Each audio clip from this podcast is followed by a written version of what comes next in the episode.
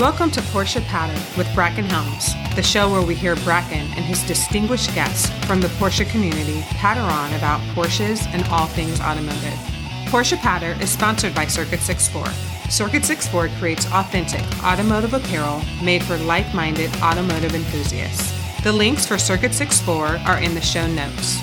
Okay, let's get to it. Pete Stout Part 1. So this is one of the earlier recordings. I told you guys I would tell you when it was an earlier recording. This is one of the earlier ones when I was just transcribing so it could be published in magazines and such. The interview took place about the launch of Triple Zero. Yes, they finished up the prototype, but they hadn't even released issue one yet. So that kind of tells you where Pete's mindset is in this interview. At the very end of the, yeah, the very end of this part one, you'll hear Michael Alan Ross walk in and talk about pizza boxes. When he says pizza boxes, he's referring to the cardboard boxes that they send the Triple Zero magazine out in. He also refers to Rob Ida, a 356, and taking pictures in the ice and such. That um, article was actually that they're talking about doing was released in issue three. I thought it was pretty cool, so I kept it in for you guys. All right, here's the interview. So, what is triple zero? You say it triple zero, it shows up as three goofy zeros. I guess this is your elevator speech. You know, some people, oh, it's another Porsche magazine. Oh, it's a fancy Porsche magazine. Oh, it's. It's none of those things. It's I've I built it without having a elevator speech for it, but I've come to realize what it's intended to be. I was lucky that I'd written three business plans before I wrote the one for this one. Okay. I've always, years and years ago, I wanted to start something that had nothing to do with magazines when I was worried about magazines not existing.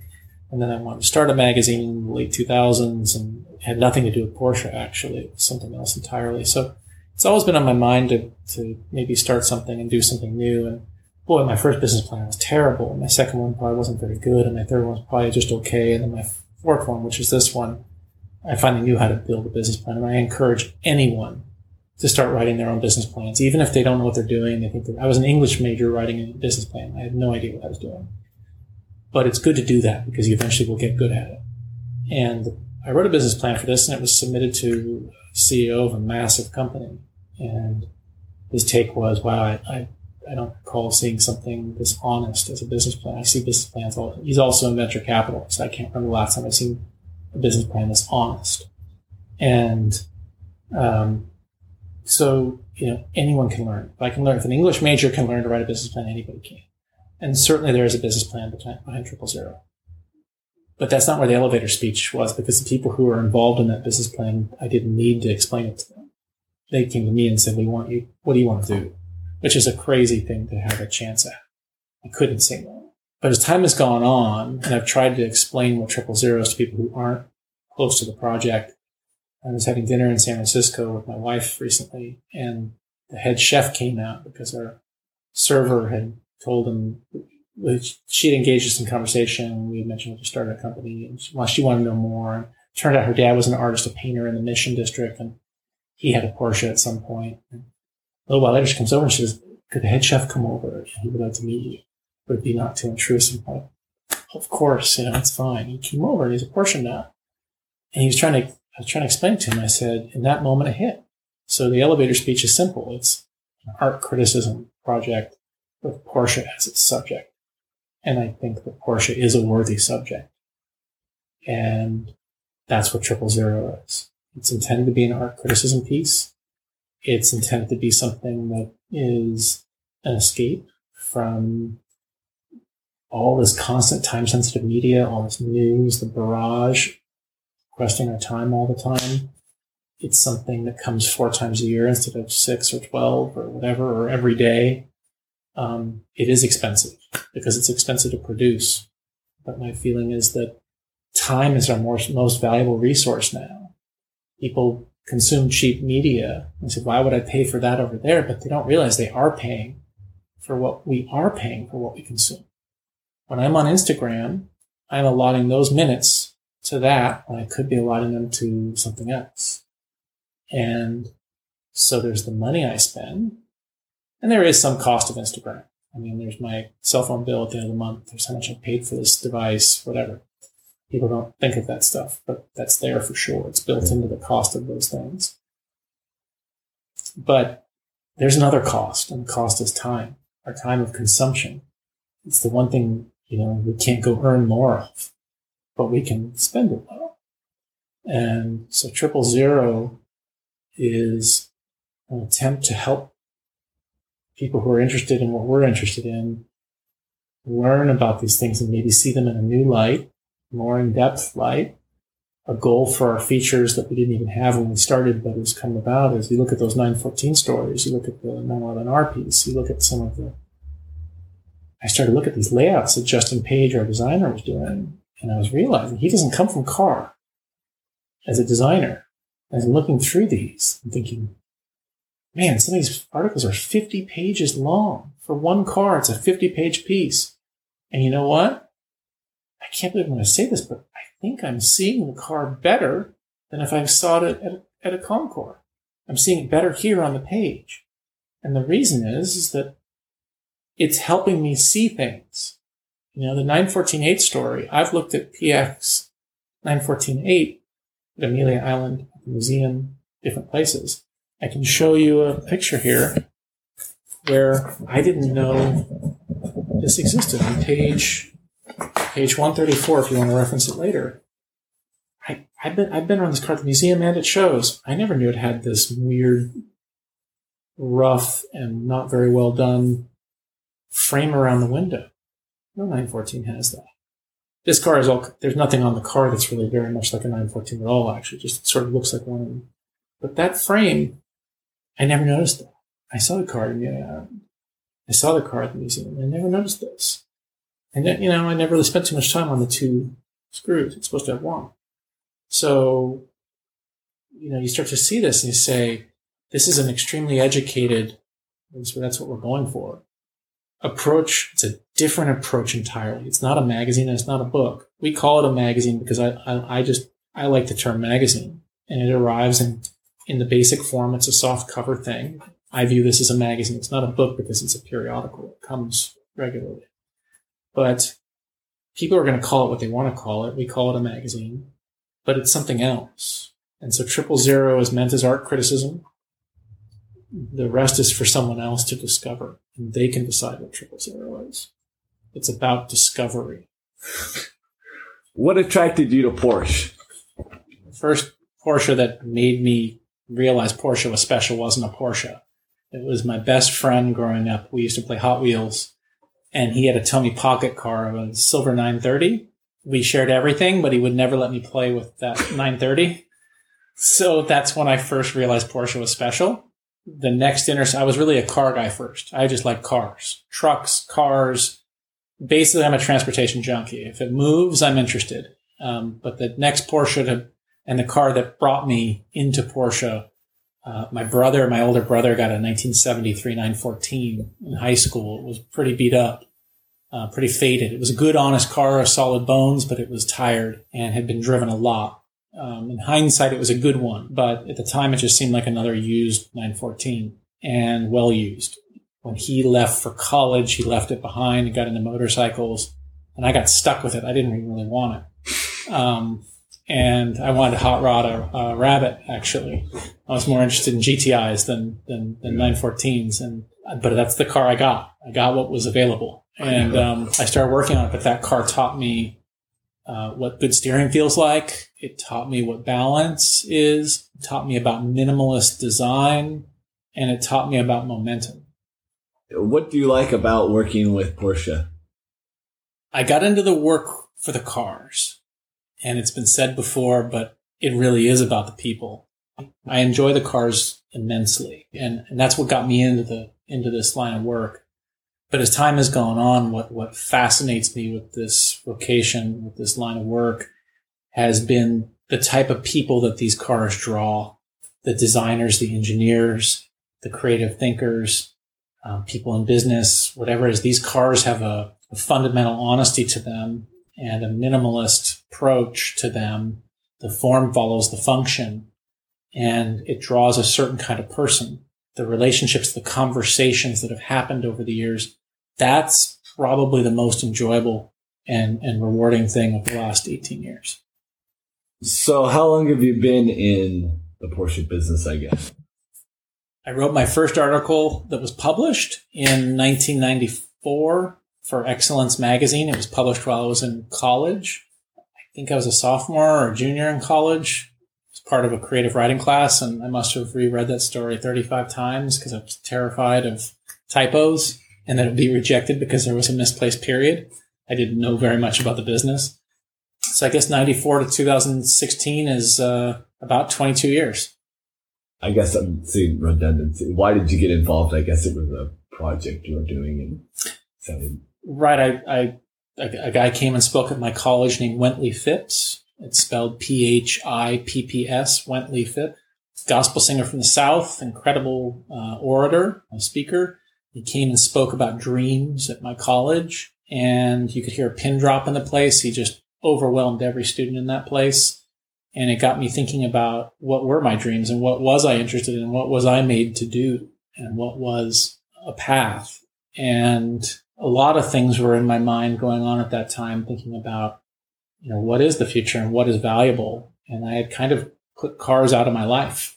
Went cold turkey so that I would concentrate on college because I wasn't a great student up to that point.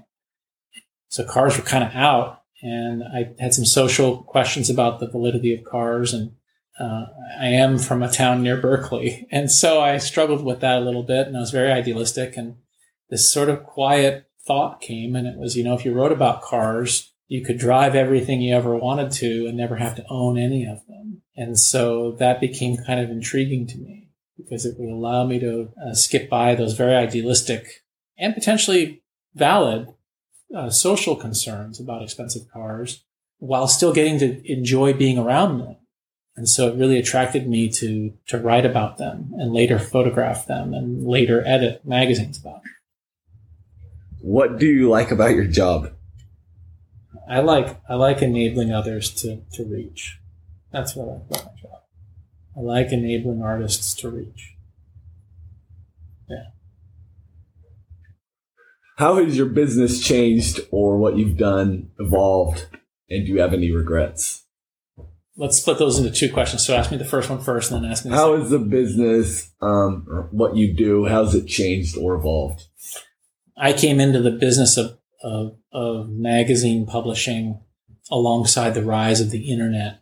The internet has absolutely changed what print media is. And I knew very early on, 97, I was hired full time. 98, 99, 2000, I started watching all of my friends be hired by the dot coms. And I thought, boy, I got to get off this dying horse. This thing's going down. And then about around about 2001, I watched all my friends get pink slips. And I thought, hmm, maybe it's okay to stay here for a little bit. And in the end, it, I was really fortunate. I was sheltered from a lot of the print disaster because Porsche was such a strong subject and excellence where I was working did just fine through all of that. And so I have a lot to be thankful to Tom Toldrian, who's the publisher there, for building a good house. And it was a good company, is a good company, and and it was um, it was a good place to be as I watched the internet unfold. As time has gone on, we've people in those days, and myself included, were saying that print print is done. At some point, print isn't going to work. It's all going to be digital. And I think what we've seen is that's not the case. Um, new media isn't new anymore. Uh, digital, the digital sphere has evolved and it keeps evolving. It is diversified. It is growing larger. You've got some wonderful things out there like Petrolicious, Rennlist, uh, Ren Films. There's all these digital platforms that are really strong. Instagram has come up. So the way people interact with media has changed, but I don't see it as a replacement. I don't, I don't see it as a replacement for print. It's challenged print. If print depends on newsworthiness, then print is dead. But we're seeing that there are some people who still want to hold something in their hands. Oh, I definitely want to bust out my highlighters and stuff. You know, I'm 42. I'm seeing people younger who defy the idea. There are people who are buying real records now, and they're not old. Yeah. They're not older even. They're young, and they're buying real records. There are people who are younger than me by 20 years who are getting into film cameras. And sometimes they're doing it to be purposely quaint. We know as technologies increase and change, they bring change. And that's okay. I, I was fearful of the internet and, and internet media and digital media when I was young and 97 to, well, 99 ish, 2001 ish. And as time has gone on, I've come to realize, no, that's really great, actually. It's another tool. It's another way to experience. You know, one of my laments on a printed page is I can never convey the sound of a carver. I can describe it, but I can't. If I do a really good job, I might convey some aspect of what that sound is to the reader. But it, I can't touch Petrolicious when it comes to conveying the sound and the motion of, of, of, the, of the thing. But there are other aspects that Petrolicious isn't a good delivery device for. You know, Petrolicious, you're going to kind of tune out after probably 10 or 20 minutes. Some people say much less. I don't know what the exact number is. That's not my industry. But, you know, print, I get into a good book and it's hours. And I think, oh, that book's a bit expensive at $15 in paperback form. But hold on a second. How many hours of enjoyment did I get from that? I got a lot of enjoyment out of that book. And so these aren't replacement. This isn't an issue of replacement uh, media. So that's what's changed. I think there's new channels and I welcome them because I think that they, they create a, a broader picture and opportunities. And that's what triple zero really is doing is it's, it's a response to how media has changed. I'm not looking for 75,000 readers, which is what Panorama has and which is wonderful that Panorama has that. I'm also not looking for necessarily the same readers. Not everybody who reads Panorama is going to love this. That's okay. It's another, this is a, like digital media, like Instagram after the internet, or alongside it, really. This is something alongside. This is an and, not an or. And I think that's what's changed, is there's a lot more ands. And we were all fearful that it was an or, that the internet was an or, and that print was going to be an or. But really the internet's an and. And that's what has changed. Mean, we all consume media, and by that I mean print, digital, you name it. We all consume it different ways. And what I'm finding is, and this is also something that's changed as a, as a this would be a great follow up question as you've kind of entered into the discussion. What's also changed is I feel like it's overwhelming.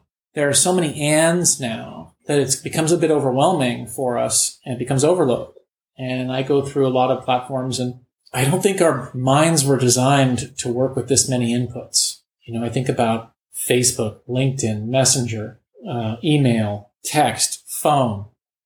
There's a lot of inputs, forums, private messages. There's all these inputs. I don't think that's how humans were fundamentally. I mean, if you think 2,000, 4,000, 6,000 years back, phone didn't even exist. It was personal interaction, maybe letters of some kind. And so really a lot has changed in the last 20 years because of the internet and the way that we communicate. And I feel like that has an effect on media. It's, we get saturated. This is designed as an escape. And I think that's one thing where print hasn't changed. Print remains the escape that it always was. Print is turn off the phones, shut everything off. There's not a hot link that takes you to something that then distracts you and then you're gone. If print is done well, it absorbs you and you're in it and you're immersed in it. And I love nothing more than when I'm on a long flight have a great book and just enjoy consuming that book. And my phone's in airplane mode. No one can reach me. And I'm just enjoying that. It's luxurious. And there's not enough of it in today's world. I, I look at these platforms and there's so many of them and I start to say, okay, this is amazing. And these are incredible tools but how do you differentiate yourself in the space? And the only way to do that is to really put a lot of effort into it. And by that, I don't mean it's not difficult to post a picture, but to take a great picture takes some effort. And if you want to do enough of them that you really make a space for yourself, triple zero is really in support of artists. And one thing I've learned over the years with excellence in panorama is that our storytellers are critical and they're threatened in a way they've never been threatened before. Because so much of the one thing that the digital media does do is it gives away all the content.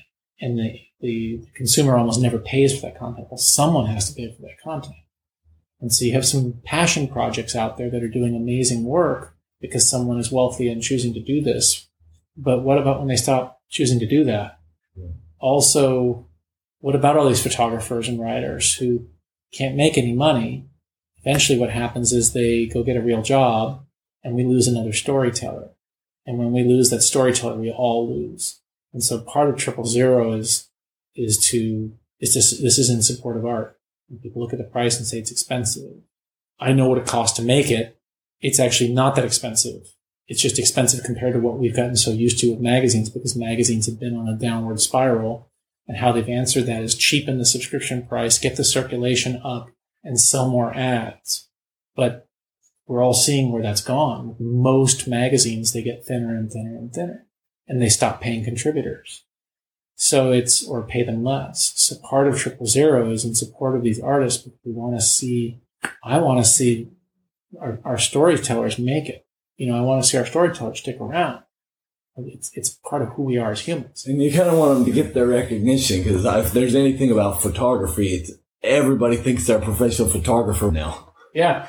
No, that's right. I can't believe how. Like when we went to Rents, I went to Rennsport four Yeah. and five, and I said, I can, I promise you, probably fifty percent more people had cameras at five than they did four. All of a sudden, everybody was like, no one was even looking at the cars. I think four was. I enjoyed four more than five. There were things about five I really enjoyed, but four had Rennsport four had a. Um, it felt like a living room. Paddock felt like a living room for everyone, and it it was just the right spot of it was a lot of people, thirty thousand people, but it was it it felt homey and it felt warm and it felt relational. Five was twice the people almost. It was less personal by a lot. It was weird because I had more relationships that were deeper by four years or more um, than they had been before. But it was so overwhelming, it was hard to engage. I met with a lot of people who came out of it afterwards saying, it was incredible, but I felt like I saw nothing. I felt like I didn't, I couldn't capture it. And your input is very interesting with regards to everybody taking photos. There's a study that was done many, many years ago that demonstrates, that indicated that we as humans, if we photograph a thing, um, if we have photos of an event, we don't remember the event as well anymore. If we have no photos at all, we actually remember more of the total event. So it's an interesting point you raise about Rennsport 5 with every one of the cameras. My wife was about she was pregnant she was about to have her kid and our kid and then uh, i remember that last day everybody would kind of gone home and we were the last ones they were up on the like where the main stand is up Yep. on that hill over there where the people park their rv we were over on that and the sun was setting and like I still just like get warm thinking about that because it was just like I knew instantly. Sometimes you think back on it, I knew instantly. I'm like, this is going to be like one of the highlights of my life That's a cool space. because all the all, you know there was all That's that- four all- or five? four Four. and all the people, like all the important Porsche people, were still kind of were packing up, and you could see it's weird that, that like famous Porsche people are like doing labor and they're packing up, and Yeah. the sun's going down, and they're kind of detuning the Yeah. cars, and it was just Yeah. awesome. Yeah, no, four was, I got to drive at four. I was uh in an RSR that weekend. Um, a friend, I'd written an article about it previously for Excellence, and the guy called up the owner and said, Hey, who should be in the car for this weekend? And what do you think about Donohue? And what do you think about Long? And what do you think about Nerop? And what do you think about so and so and so and so? I was honored that he even wanted to hear what I thought. And then he said, Hey, that RSR needs a driver. How about it? I said, Well, Jim, you know, I, I, I've already written about the car. I can't write about it again. He's like, I don't care if you can't write about it. He's like, it needs to be driven. He's like, would you like to drive it? I thought, yeah, I'd like to drive it. And so I ended up going out uh, in that car again after a few years. It had been dry docked basically for the time between. I actually went out.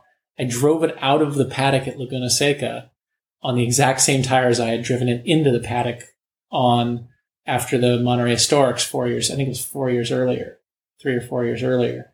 So the car had been, it's a collector car. It's a museum car. What was it? It was a 74 RSR, the Fotoquella, uh, Okay. the green, blue, gray car. Um, if you do Fotoquella, it's F-O-T-O, Photoquella RSR excellence. You can bring up the article to be involved in. So as you were having your moment, I was in the paddock. I, I rode the ATV over to go to the bathroom and I was coming back across and here's Chuck Forge packing up his um, 356 SL, which has now just been restored by Rod Emory. That's the, the car that was at Pebble Beach. But back then it was still in the form I probably personally preferred. It was this red roadster that Chuck Forge raced. John von Neumann brought, you know, brought it over and turned it into this open top racer. It was all over the West Coast, famous car. after its Le Mans history, which it's now been returned to. And here was Chuck Forge, who owned it for decades, and he was putting it on like a fifteen dollar trailer. He was putting on this just this beat down, open wheel, open trailer, and you know, the cars even then was worth even an eleven was worth a tremendous amount of money, and beautifully turned out. It was being loaded on this very very rudimentary trailer, and um, I said, "Hey, you know, would you show me your car?" And he took 20 minutes with me and showed me his car, and it was super special. It was such a special moment. While you were having your moment, that's the moment I was having. Yeah. And I'll never forget it in my life. That was an incredible moment. Is that your incredibly ostentatious card outside? Yeah, Yeah, yeah, it's downstairs. Bracken, Michael, Michael Bracken. Michael. Yeah. My pizza wagon. Pizza wagon. I need pizza boxes. Yeah, yeah, yeah. Well, how many? Um, yeah, ten. Yes, maybe. One, two, three, four, five. Six. Sorry, Bracken, we'll be done. It's fine. quickly. Seven, eight. Awesome. That'll work. Um, I just got off the phone with Ida, and he's getting dates, Yeah. but I may be able to go out there and shoot him ice racing the 356. Yes, please.